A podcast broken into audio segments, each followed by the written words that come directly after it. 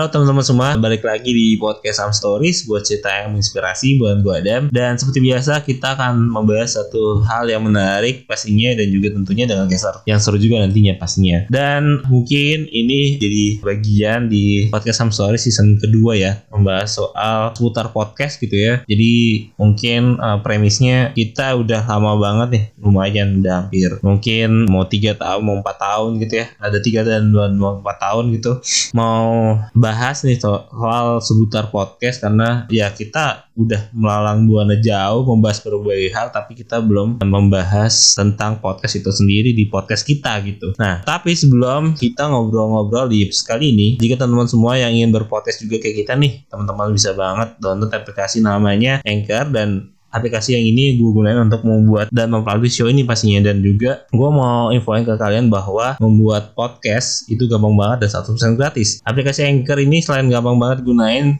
semua yang kita perlukan untuk membuat podcast juga ada di dalam Anchor ini. Dan memulai dari mungkin kita bisa distribusin ke uh, podcast kita ke berbagai platform kayak uh, Spotify dan platform lainnya mungkin ya. Dan juga uh, untuk editing, recording, nambahin bumper dan juga closing. Yuk langsung download aplikasi Anchor dan bikin podcast kayak kita. Nah, di episode kali ini kita kan membahas seperti intro tadi di awal uh, masih seputar podcast dan lebih mungkin akan spesifiknya tentang profesi sebagai podcaster itu sendiri jenjang karir seperti apa apakah ada kayak di kantor-kantor kayak ada level manager atau apa nih gitu ya jenjang karir jelas ya gitu. Terus apakah akan duitnya akan sekencang jadi manusia-manusia berseragam mungkin ya yang ya, lagi rame ya sampai udah gajinya segede itu masih ada korupsi juga mungkin terus juga kita akan membahas soal perkembangan podcast juga pastinya. Nanti terus mungkin lebih teknis ya mau ya membuat podcast itu seperti apa sih dan nyari-nyari idenya awalnya seperti apa dan punya sampai punya karakter juga gitu. Dan saya mungkin jadi profesi apakah ada monetisasi dari podcast itu kayak gimana atau mungkin juga ya supaya dapat endorsement dan lain-lain itu gimana gitu. Kan misalnya profesi atau podcaster atau podcast kan seperti itu yang gue tahu sih. Sebenarnya akan berhubungan dengan itu ya gitu. Dan Ya, seperti biasa nih kita akan kedatangan satu gestar. Kali ini kita berkolaborasi dengan satu podcast namanya Catatan Anak Sekolah gitu ya. Ada podcasternya, di sini ada Karituana. Lo apa kabar? Hai hai Adam, hai Som Story. Karituan apa kabar nih? Baik baik, sedang sibuk bekerja seperti biasa menjadi budak agensi ya saya saat ini. Berdua itu agensi iklan kah atau agensi apa nih kak? Digital kah? Iya, kebetulan gue agensi 360 marketing sih. Jadi sebenarnya hmm. nggak hmm. cuma ngurusin digital, tapi hmm. gue juga ngerjain semuanya. Sekarang gue lagi ngerjain digital video buat salah satu hmm. brand. Uh, terus juga kadang-kadang uh, bikin campaign juga iya kok. Misalnya bikin hmm. aktivasi hmm. event juga iya kayak hmm. gitu-gitu. Jadi mostly sih semua semua semua marketing ya semua marketing tools di gua gua gua kerjain gitu gue sebagai copywriter hmm. di oh copywriter ya. Susah nggak sih kayak lu setiap konten kan beda-beda ya trik-triknya gitu untuk nyari atau ada nggak sih barang yang susah banget untuk di campaignin yang uh, dapat? Gue sih sebenarnya sampai sejauh ini cuma megang satu klien, hmm. di mana klien gue adalah kebetulan klien yang paling paling paling gede di di kantor gue. Jadi kalau ditanya susah, mungkin ada-ada aja gitu kayak uh, misalnya uh, gue ngerjain buat salah satu bank sih sebenarnya. Jadi kayak hmm. ngebuat uh, antara bank kalau misalnya mau bikin event yang seru apa ya kayak gitu. Terus hmm. kemarin kayaknya kalau bikin uh, konser juga seru aja kayak gitu-gitu sih maksudnya. Nggak nggak nggak yang susah-susah banget. Maksudnya masih bisa hmm. di crack lah masih bisa oh. kelarin mungkin juga kan berarti kan selain lo jadi agensi lo kan kesibukannya nge-podcast gitu ya. Mungkin gue pengen nanya soal pertanyaan yang berhubungan sama podcast sih itu tentang referensi lo dulu sebelum mulai podcast lo dengerin podcast apa sih dulu gitu? Karena kalau gue nanya ke mungkin yang latar belakangnya radio ya ya mereka sebagai penyiar radio ya dengerin banyak referensi dari radio kan. Nah kan lo kan lebih ke soal latar belakang kok tadi kan kayak digital agensi gitu loh Nah referensi lo apa nih? Sebenarnya gue bikin podcast dulu baru masuk agensi. Oh nah, oke. Okay. Gue pun dulu siaran radio juga di hmm. swasta anak muda Jogja lah. Uh, hmm. uh, jadi gue waktu pertama kali memulai podcast 2018 saat itu hmm. gue lagi mencari platform yang kalau misalnya gue bikin konten bisa secepat kilat gitu, nggak hmm. pakai ribet sat-sat lah pokoknya. Akhirnya gue ketemu podcast awal minggu saat itu pertama kali kayak itu pertama kali juga gue mendengar mendengarkan podcast. Lalu dan itu bahkan sebelum gue masuk radio deh kalau nggak salah hmm. ya sebelum gue radio gue bikin podcast dulu bahkan uh, gue dengerin podcast awal minggu ada Adriano Kalbi yang ngomong tuh sangat tidak radio material suaranya tuh tidak hmm. radio material lah ya dia ngomong se apa adanya gitu tanpa ada intonasi-intonasi suara kita kalau lagi baca adlibs di radio yang dapatkan nah, gitu. dia ngomong sesantai yeah. gitu aja kalau lagi ngobrol sama orang gitu terus hmm. jam dan gue ngerasa kayak kok gue, gue betah ya gitu ya dengerin dengerin orang ngomong sejam. Sebenarnya intonasinya membosankan gue bilang lalu terbuatlah podcast sebelum tidur. Saat itu 2018 masih sepi banget podcaster saat itu. Yang mana akhirnya masih gue jalanin sampai sekarang gitu. Jadi emang awalnya dulu lo masuk ke dunia podcast tahun 2018 terus buat podcast sebelum tidur gitu ya, ya kenapa betul. lo buat podcast sebelum tidur? Karena kan podcast sejenis lo atau bukan bukan sejenis namanya apa ya? segenre ya bahasanya. Itu kayak rintik seduh atau itu. Karena emang lo reference juga atau gimana waktu itu waktu itu bahkan belum ada rintik seduh belum ada rintik seduh ya 2019 kayaknya belum belum kalau kalau ya? nanya podcast mana yang menye-menye saat itu mungkin cuma podcast gue podcast gue karena yeah, yeah. itu gue inget banget gue masih inget banget Anchor tuh belum masuk bahkan gue masih pakai SoundCloud jadi oh oke okay. uh, pakai SoundCloud ya gue pakai SoundCloud dan itu hmm. masih bayar kayak lo kalau mau ngupload lebih dari 10 episode lo hmm. harus bayar subscription gitu gue masih oh, yeah. masih Postinor podcast ngomongin orang ada podcast hmm. awal minggu begitulah Magna Talks. Dia ngobrol sama tamu. Ibu-ibu Yakult bercandaan-bercandaan tongkrongannya. Waktu itu gue lupa nama itu ya siapa. Shegario. Hmm. Shegario kayaknya ngomongin ya biasa lah ya kehidupan. Iya. kayak model-model dia sama Felix Sandro Robi gue lupa. Thirty Days of Lunch. Hmm. ya kayak gitulah inspiring inspiring talk gitu. Nah saat itu yang ngomong sendu-sendu cuma gue kayaknya. Ya kayaknya cuma gue deh. Gue bis gue yakin cuma gue deh. Jadi kalau okay. ditanya referensinya apa gue waktu itu kayak mencoba menelah diri gue kali ya kayak gue orangnya seperti apa gue pengen didengar seperti apa and then gue menemukan kayak hmm. oh tone voice tone voice gue kayaknya cukup berat gitu ya deep voice warm voice hmm. gue rasa kalau gue menjadi wise guy gitu terus ngomongnya yang sendu-sendu kayaknya cocok deh gitu ya udah akhirnya hmm. salah podcast sebelum tidur yang mana ngomongin cinta-cintaan ngomongin patah hati hmm. ya kayak gitu gitulah problema-problema anak muda aja emang jadi tempat curhatan kegiatan lu juga ya podcast oh. sebelum tidur ya. Selain lu berarti kan mulai dengan masuk ke dunia podcast dengan podcast sebelum tidur akhirnya membuat podcast catatan anak sekolah ini menarik nih. Kenapa lu buat dan awal inspirasinya apa dan apakah lu ngerjainnya beriringan sama sebelum tidur ke apa? Lu rehat dulu terus lu fokus untuk kembangin catatan anak sekolah gitu. Catatan anak sekolah tuh datang 2021. Jadi sekitar hmm. hampir 4 tahun, 3 tahunan setelah podcast sebelum tidur saat itu. Nah, hmm. catatan anak sekolah datang gara-gara gue bosan sama podcast gue gue kayak gue pengen bikin lagi yang lain apa ya gitu tapi hmm. saat itu satu gue pengen tandeman akhirnya gue ajak lah hmm. si Atar ini yang mana gue sama Atar udah sahabatan dari kelas 2 SMP sebenarnya hmm. dari kelas 2 SMP sekantor dia siaran gue siaran di Jogja waktu itu kita sekantor tuh ada dua kali kali di kantor yang berbeda uh. Uh, lalu gue bilang kita bikin podcast hmm. yuk apa kayak gitu saat itu Atar lagi rame dengan TikToknya hmm. TikToknya lagi naik lagi meroket lah TikTok dia gue bilang menurut gue ketika lo bisa naikin konten lo bisa naikin numbers sosmed lo cara selanjutnya untuk stepping up adalah bertemu figur-figur yang lebih besar sebanyak-banyaknya gue bilang hmm. nah gue akhirnya kepikiran untuk karena kita di Jakarta juga baru gitu ya terbaru kelas 1 SMA di Jakarta gue juga baru lulus kuliah di Jakarta hmm. gue pikir kita perlu deh untuk bikin koneksi-koneksi yang baru sama orang-orang figur-figur yang mungkin kita idolakan di Jakarta atau kita look up lah. Hmm. Ya udah gue bilang cara terbaik untuk bisa deket sama orang tuh sebenarnya adalah ngobrol. Hmm. Tapi kalau kita ngajak dia ngobrol kan nggak mungkin. Alhasil gue bilang lah kita bikin podcast aja. Jadi modusnya bikin konten sebenarnya ya kita pengen kenalan aja sama dia seperti itu. Lalu oh menarik gue bilang tapi gue pengennya setiap episode harus ada tamu nggak boleh ngomong berdua doang. Hmm. Itu challenge gue dan Atar sih untuk kayak bisa kenal sama orang baru gitu. Kayak akhirnya Atar bilang ya udah kita bikin sekolah kali ya gitu. Yang yang mana karena hmm. belum ada podcast yang ngomongin sekolahan deh kayak gue nggak tahu. Kayaknya sekarang sih udah ada udah ada abu-abu dan segala macam segala macam. Mm-hmm. Saat itu kayak kayak yang ngomongin sekolah masih dikit gitu. Oh ya udah oke okay, kita ngomongin yeah. sekolah. Akhirnya jadilah kita mengundang beberapa tamu kayak waktu itu adalah beberapa nama kayak BKR Brothers, Sarangkuti yang Sastra Silalahi, mm. ada Leo waktu itu ada Kiki Aulia Ucup, ada Awan Fish, saat awan basisnya Fish Band tadi itu okay. kira-kira sekarang masih jalan gitu dan berapa kadang-kadang kita juga ngundang anak-anak yang masih muda banget yang baru lulus lulus SMA masih kuliah semester awal yang mana kalau kita rasa mereka punya potensiali gede untuk bisa berada di industri hiburan yang sama seperti kita gitu pasti kita undang biasanya. Sebenarnya alasannya cuma satu supaya nanti kalau dia ternyata alhamdulillahnya menjadi bintang yang besar mereka masih ingat sama kita kita yang mungkin masih masih di bawah sini gitu. Iya iya iya. Iya. Kenapa sih? Karena ini pemikiran gue juga dulu waktu awal-awal buat podcast karena di episode ke-6 ketika gue some story ini mulai grow up dan ingin konsisten gitu ya itu yang gue gue incer gitu. Dan ya sekarang lu mungkin lu tahu Rasya Anggiani ya gue sebut ya, ya. ya. Mungkin gue kenal dia baru dua baru ngerilis ngerilis dua dua album gitu. Dan dia emang ya karena dia sepupu teman gue juga sih. Tapi gue ngundangnya nggak lewat sepupunya gue lewat undang lewat CP-nya tetap. Bahkan gue saking gue nggak tahu caranya ngundang artis gimana dulu sampai gue masuk ke fanbase-nya.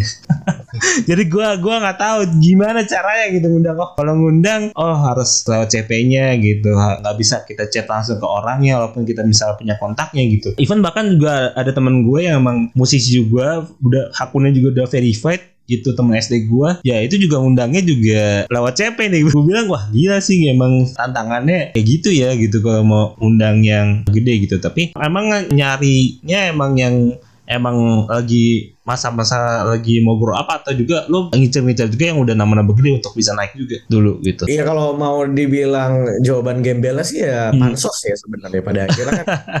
itu Iya iya iya. Pansos in a cool way gitu. Maksudnya mm -hmm. gue yakin mereka menerima ajakan ke podcast kita mungkin karena ya kayak podcastnya catatan anak sekolah tuh juga ya gue bisa bilang keren. gue cukup ngerti. Gue ngerasa kayak ketika mereka datang ke sini kayak oh berarti mereka mereka cukup mempertimbangkan lah maksudnya ketika mereka mau datang menyempatkan waktunya kan berarti mereka menconsider kalau ya kayaknya oke okay lah si podcastnya gitu. Ini ini agak-agak tricky sih memang tapi hmm. sebenarnya karena memang gue tuh sedari awal pengen membuat ini tuh sebagai wadah untuk connection baru aja sama hmm. orang orang yang mungkin sudah sudah bisa berkarya hebat di Jakarta gitu. Hmm. Satu kenapa gue ngundang orang-orang yang gede. Kedua adalah uh, kan gue ngomongin sekolah. Jadi pada akhirnya kalau kita mau track back lagi ke podcastnya, alternatifnya adalah gue ngundangin orang-orang yang masih muda tadi gitu, yang baru lulus SMA, tapi gue hmm. ngerasa mereka punya bakat yang luar biasa dan gue merasa mereka punya potensial yang oke okay banget gitu. Salah satu yang menjadi langganan banget tamu-tamu gue itu adalah anak-anak gadis Kenapa gue seneng banget ngobrol sama mereka? Satu, yeah. ya satu cakep-cakep ya maksudnya. orang-orang cakep kayak gini followersnya untuk bisa naik itu secepat juga lah kayak gitu. Yeah. Another story kenapa gue juga senang sama mereka karena ngobrol sama mereka tuh seru gitu loh. Gue tuh ngerasa hmm. kalau sama orang yang pinter, gue gue bisa bilang mereka pinter-pinter sih. Yang cantik tapi nggak cuma cantik yang ya udah sih gitu aja gitu. Maksudnya hmm. waktu itu ketemu ada satu namanya Sharon. Sharon ini kayak dia juara gadis sabol deh. Iya iya. Dia um, juga punya podcast kan, kalau nggak salah atau punya ini paradigma remaja. Gue tahu sih. Ah paradigma remaja, bener bener. remaja paradigma remaja. Dia juga ada social movement gitulah yang yang gue hmm. rasa seru banget gitu loh ketemu anak-anak muda yang punya ambisi, punya inisiatif untuk melakukan hal-hal kayak gitu. Nah hmm. balik lagi ya akhirnya itu orang-orang muda, anak-anak muda ini yang akhirnya jadi salah satu identitas catatan anak sekolah lah kayak anak-anak sekolah kan identik masih muda ya. Ya walaupun kadang-kadang hmm. udah lulus aja gitu. Tapi kita kayak pengen nunjukin kayak menjadi anak sekolah yang baik kayaknya gini ya gitu. Tapi mungkin dengan hmm. berbagai angle kita ngomongin cinta-cintaan kadang-kadang kita ngomongin tentang pencapaian mereka. Kan hmm. pokoknya seperti itu. Iya iya iya iya sama sih juga gue melihat juga kayaknya arah-arah gestar kita tuh mirip-mirip sih ya. Termasuk Sharon itu gue juga tahu lama sih. Kita juga pernah collab juga tuh sama paradigma remajanya juga tuh waktu itu. Oh, nice nice nice. Hmm. Kalau misalnya lu ada kepikiran gak sih emang kayak ya emang lu emang pengen berkarya aja di sini atau lo udah kebayang ya jenjang karir atau ke depan tuh lo di dunia podcast tuh mau ke mana gitu? Pertanyaan yang menarik yang gue baru hmm. aja nemu jawabannya beberapa hari yang lalu. Hmm. kalau lo bicara podcast kan lo sebenarnya hmm. bicara kalau lo tuh sedang berada di industri hiburan, industri di depan yeah. layar. Kalau lo bilang apakah gue mencari jenjang karir di podcast, jawabannya bisa iya tapi bisa juga tidak gitu. Karena hmm. gini, dulu di umur di umur gue berapa ya? Dua dua dua dua tiga lima empat tiga dua eh di umur dua dua dua satu kayak gue buat hmm. PSK itu di umur dua satu gitu deh ya dua satu dua puluh satu tahun hmm dua satu dua dua dua tiga ambisi gue tuh gede banget kayak gue pengen gede dari podcast gue pengen gede di depan layar karena gue tahu hmm. duitnya gede duitnya gede memang tapi kalau lo terkenal duitnya gede kalau lo terkenal kalau lo nggak terkenal duitnya biasa aja atau mungkin nggak ada sama sekali gitu lalu kalau ditanya apakah itu menjadi jenjang karir gue nggak tahu catatan anak sekolah akan sejauh hmm. apa karena kan banyak nggak cuma gue ada Atar juga tapi kalau gue bicara podcast gue yang sendirian sebelum tidur gue bisa bilang mungkin sampai gue umur 45 tahun hmm. itu masih gue jalanin. Amin ya, amin Allahumma amin. Ketika gue di atas umur 40 bahkan gue bisa bilang kayaknya itu masih bisa jalan karena sebenarnya podcast sebelum tidur itu yang tadinya gue pikir itu bisa jadi bisnis, kayaknya harus gue turunin tuh ambisinya untuk bisa jadi bisnis lebih kepada sebagai wadah gue lah, sebagai medium gue untuk bisa bercerita tentang perjalanan hidup gue. Beruntungnya ketika itu bisa jadi bisnis. Nah tapi kalau gue ditanya apakah gue mau tetap mengejar podcast sebagai karir, jawabannya hmm. tidak karena waktu itu gue pernah dengar obrolannya Adriano Kalbi sama Kemal Palevi si Adriano Kalbi bilang kalau ada di industri hiburan tuh atau di depan layar tuh umur lo nggak ketaker men lo nggak akan hmm. tahu rezeki lo mati di umur berapa terus ada lagi di umur berapa kapan lagi rezekinya datang makanya dia hmm. memilih untuk ya gue gue masih pengen stand up gue masih pengen bikin show. Tapi kalau lo nanya apakah gue akan nyari duit dari stand up jawabannya enggak. Gue akan menjadikan stand up sebagai side job hitungannya kayak gitulah. Ya pekerjaan sampingan tapi di main job gue tetap berada di belakang layar. Makanya dia jadi CCO kan di majelis lucu sekarang. Hmm. gitu. Jadi gue akhirnya kayak ya udahlah kayaknya gue akan menjadi orang agensi aja seterusnya sampai tua. Tapi podcast juga gue jalani tapi nggak yang ngoyo banget gitu. Lebih kepada kalau ada bisnisnya ya alhamdulillah pasti akan gue sikat gitu tapi kalau yeah. ditanya gimana ya pasti tetap kerjaan utama ya berada di belakang layar yang pasti-pasti yang kantoran ya. Oke oke. Tapi selama lo nggak podcast kan juga kan lo istilahnya undang nih, tambah cewek-cewek yang cakep-cakep banget ya gue lihat ya emang cuci mata mulu nih gue nih. Terus kayak sama lo nge-podcast ada tawaran endorsement kah atau sponsorship kah atau gimana lu pernah dapat tawaran Spotify Lalu berarti belum belum original ya atau ya tawaran ke arah sana atau misalnya ya pokoknya tawaran kerjasama yang bisa mendapatkan cuan lah gitu. Selama lo podcast gitu kalau endorsement buat podcast hmm. mungkin lebih banyak di podcast sebelum tidur ya. Secara hmm. podcast udah lima tahun. Kalau endorsement gue udah pernah. Tapi Hmm. Kalau catatan anak sekolah mostly jadinya tuh kayak lebih kepada gini. Jadi jadi bukan brand tap in ke podcast kita tapi hmm. semacam waktu itu kayak misalnya kita akhirnya ditawarin kerja untuk hmm. ngisi acara talk show di di Rahasia Gadis waktu itu. Ngisi Rahasia Gadis isi talk show off air Senayan yang Tribun itu yang sering banget ada acara. Oh iya, iya. Di situ terus kadang-kadang hmm. kita kalau ada yang seru-seru dipanggil untuk ngelit karaoke kayak gitu-gitu. Hmm. Jadi mungkin endorsementnya nggak berupa brand tap in ke podcast tapi lebih kepada ya tahu gue nge-podcast punya skill ini ini itu dia mempekerjakan gue lah. MC misalnya kayak gitu-gitu hmm. paling. Jadi emang ya endorse juga pernah tapi nggak langsung tap in tap in gitu ya juga tap in secara ke... pendapatan gitu ya. Kalau monetize sendiri atau misalnya eh, ya selain ya kan selain endorsement gitu ada nggak? Emang monetize sudah bisa di hacker belum kan? Hmm, waktu itu gue pernah ada gitu. Jadi ada pihak ketiga gitu. Tapi syaratnya kayak kita harus ada minimal pendengar gitu. Jadi emang ya karena pendengar kita juga emang kayak belum sebanyak itu. Jadi apa yang kita dapat juga nggak sebanyak itu juga. Tapi udah nggak ada lagi programnya waktu itu. Oh dia gitu. lo bisa masukin tools tools ads-nya gitu? Nggak dari langsung. Jadi ada pihak ketiga namanya waktu itu pas gitu. Terus kita diajakin dia sama untuk bisa ya.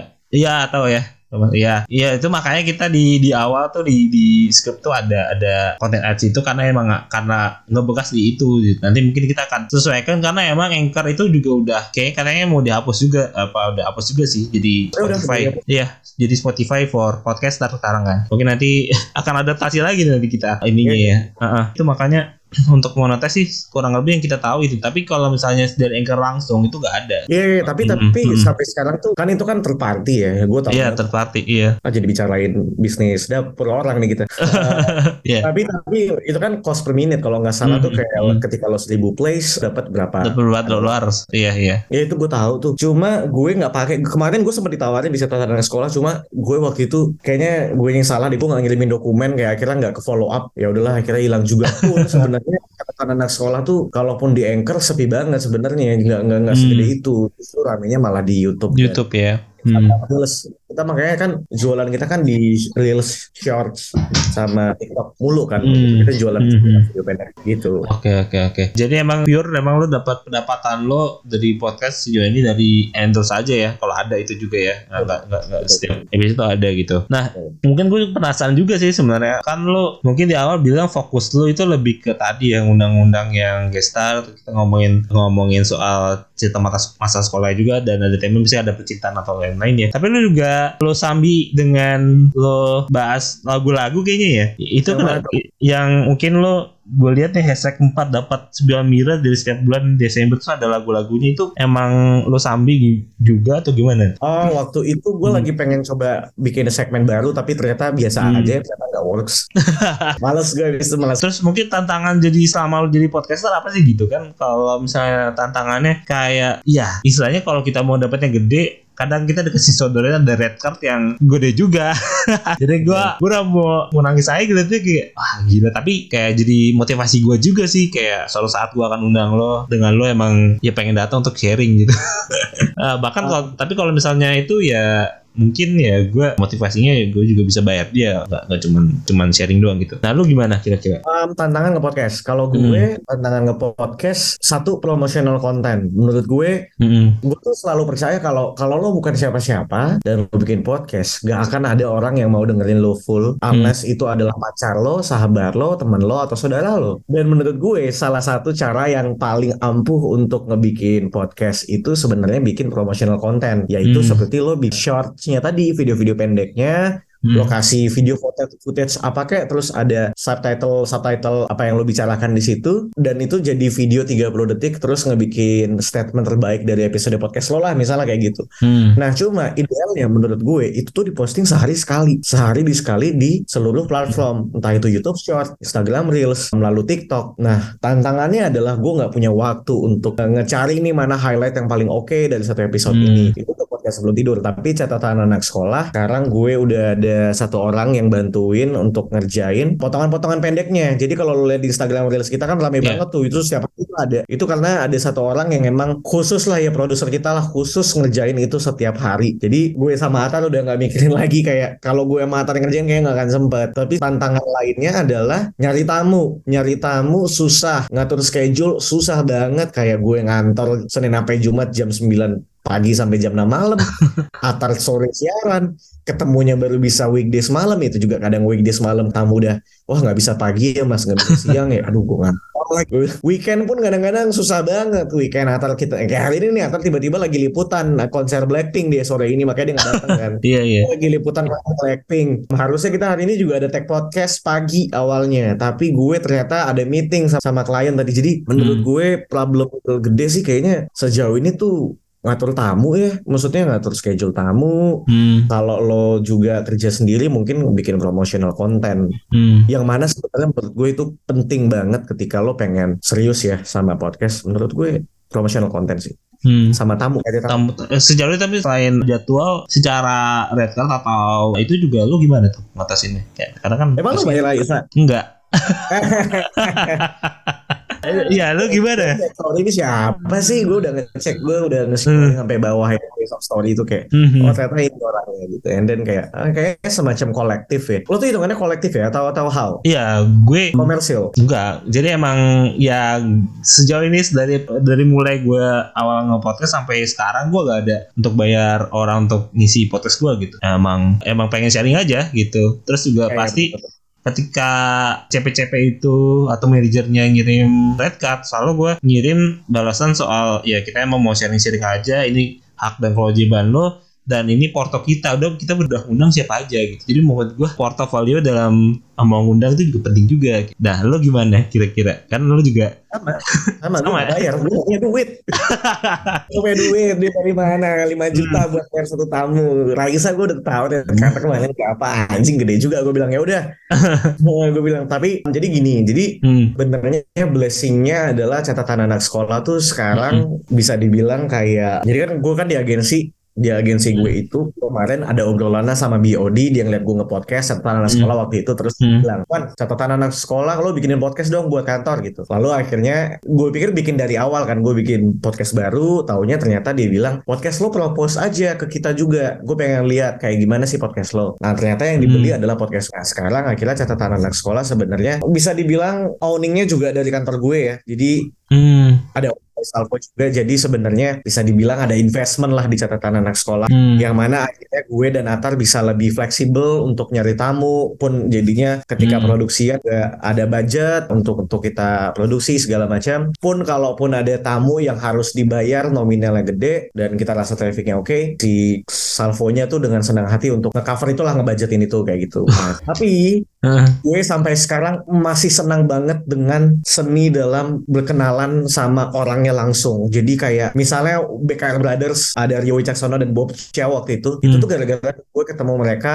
satu persatu dari mereka. Gue ketemu Bobby dulu di Dark Down. Gue ngobrol sama dia. Gue bilang gue pendengar podcast lo. Gue jual cerita gue sebagai fansnya mereka. Gue bilang gue anak hmm. daerah nih dari Jogja main ke Jakarta. Pengen bikin podcast. Pengen hmm. ngobrol sama lo akhirnya mereka datang kan. Nah gue gue gue masih seneng banget sama, sama seni itu gitu. Walaupun kayak apakah bisa pakai budget tapi kayak gue mikirnya kalau pakai budget tuh jatuhnya seni pertemanannya tuh hilang gitu. Kayak yeah, yeah, yeah. jatuh dia datang untuk dibayar untuk kerja dan gue nggak suka. Padahal gue pengen datang lo sebagai kayak lo mempertimbangkan gue sebagai orang yang lo rasa mungkin gue menarik untuk dijadikan uh, teman untuk bisa jadi ngobrol udah itu doang gitu. Hmm. Kayak terakhir terakhir banget gue dua hari yang lalu gue ketemu Marlo Marlo Ernesto di oh, yeah. lagi waktu itu. Okay. yes ketemu Marlo. Ya udah ngobrol terus kayak dikenalin teman gue juga saat itu di Darkdown kayak eh ini Marlo hmm. nih. Oh ya ini Ridwan. Waktu itu gue sama tamu podcast gue yang cewek ke Darkdown gitu ya. Hmm. terus kayak Ridwan nih kenalin Marlo gitu. Eh oke okay, hai Marlo lo gitu. Terus kayak ngobrol mau nggak datang ke podcast gue? Tapi gue nggak bisa bayar lo.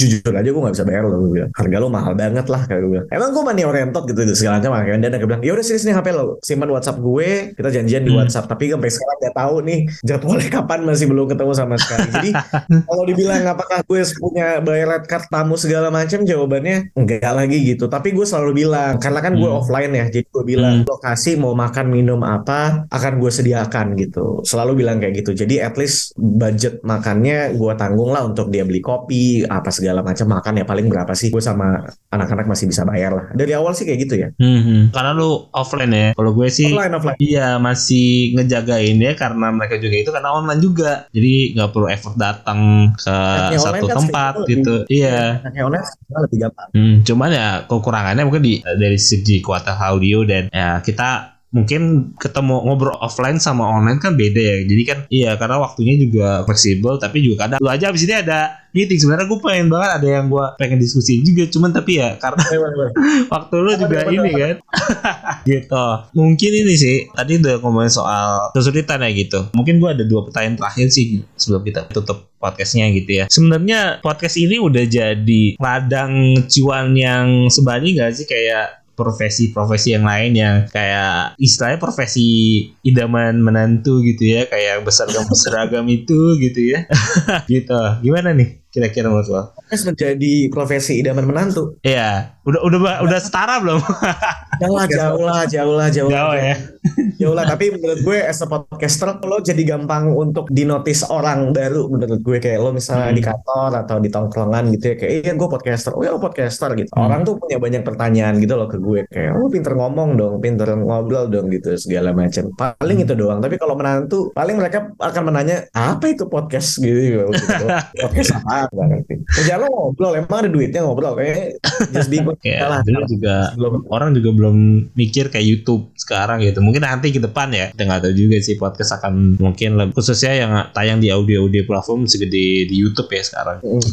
Mungkin terakhir nih bro. Ini ya tips buat teman-teman yang mungkin ingin jadi podcast ini jadi sebuah profesi gitu yang tujuannya emang jadi gue kerja jadi podcaster gitu. Menurut tuh gimana kira-kira? Atau tipsnya juga terakhir yang oh teman-teman ya ya pengen buat podcast kayak gitu mungkin. Hmm. menurut gue kalau lo pengen jadi ini sebagai profesi jangan jadikan ini sebagai profesi unless lo udah segede podcast mas atau Ritik Seduh gue bisa bilang kayak ada duitnya nggak ada kalau terkenal gitu maksudnya hmm. BKR Brothers aja ya kalau as you can see kayak Rio Wicaksono misalnya hmm. dia nggak coba podcast kan sampai sekarang dia masih ngejalanin voice VO talent dia juga hmm. masih jalan di radio Molen Kasetra dengan dia menjadi diplomat di Amerika hmm. Bob Xiao juga dengan segala pekerjaan yang bisa dia kerjakan di luar dari podcast segala macam walaupun hmm. gue sempat ngobrol kayak lo dari podcast doang sebenarnya lumayan gak sih ya bisa dibilang ya lumayan tapi kan hmm. standar lumayan buat orang kan beda-beda ya maksudnya kalau hmm. dibilang cukup mungkin cukup kali ya tapi gue bisa bilang kalau lo mau menjadikan profesi ini make sure lo rentang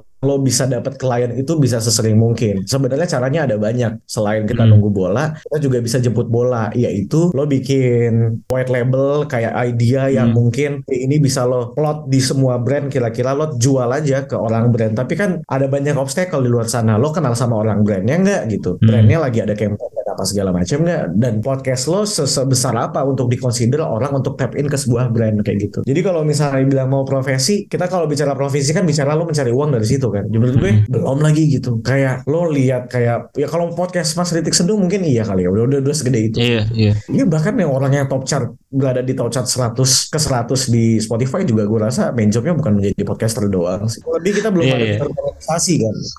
Lebih kita belum ada fitur monetisasi yang yang hmm. yang langsung direct dari Anchor. Menurut gue pikir-pikir lagi lah.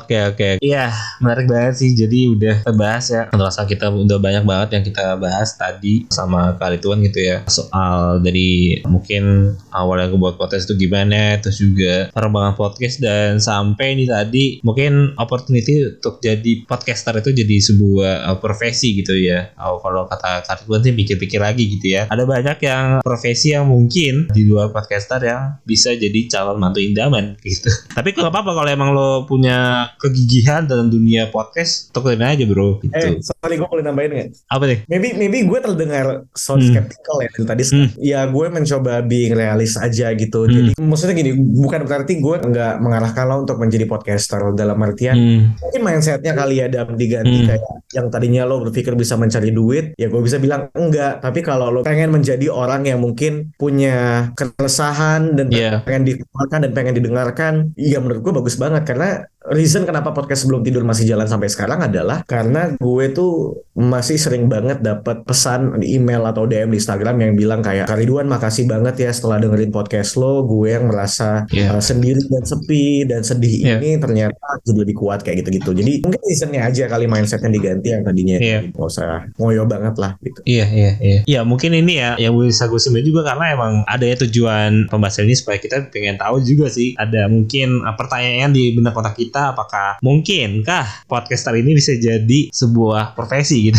Sebenarnya itu kayak dan kita pengen menjawab nih di podcast ini gitu dan membuka mindset juga buat teman-teman yang dengerin dan selesai juga sih sebenarnya emang tujuan gue apa pun gue nggak dibayar atau gimana gue seneng banget juga bisa share sama orang ya, ketemu ya. orang baru gue kenal lo juga gitu kan. Itu juga itu juga karena podcast itu gue mungkin nggak mungkin. Jadi gue yang sekarang mungkin kenal banyak orang kalau nggak karena podcast gitu jadi emang mindsetnya podcast itu bukan emang soal duit gitu kan tapi juga ada manfaat-manfaat lain karena emang ya tujuan some story buat ada juga karena emang ya tadi untuk menginspirasi orang juga kan sebuah cerita yang menginspirasi ya. kayak gitu satu satu statement lagi ya satu statement lagi ya, ya. gue kayak believe me gitu kalau emang lo serius hmm. banget di podcast well mungkin kadang duitnya nggak datang dari endorsement gitu hmm. ya nyatanya ternyata dari podcast gue bisa dapat side joban yang lain side joban yang hmm. lain yang apa gitu mungkin kayak ya kita bicara realistis saja lah emang emang kadang kan nggak nggak selalu apa yang kita bayangkan tuh baik dan menjadi kenyataan kan. Gitu aja sih paling dam. Tapi ya kalau lo pengen bikin podcast ya ini buat pendengar ya. Hmm. Ya bikin aja. Maksudnya along the way pasti ketemu kok nanti duitnya seperti apa gitu. Oke, okay. thank you banget Kak Ridwan udah sharing nih untuk episode kali ini.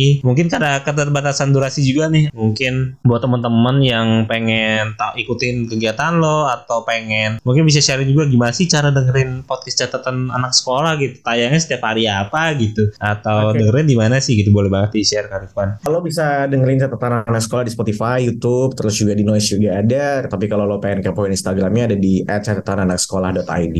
Oke okay, guys, langsung aja tuh luncur ke catatan anak sekolah. Gua udah dengerin podcastnya, gue pengen dengerin lagi sih karena banyak banget cewek-cewek cantik yang ada di sana juga yang gue, gue pengen dengerin.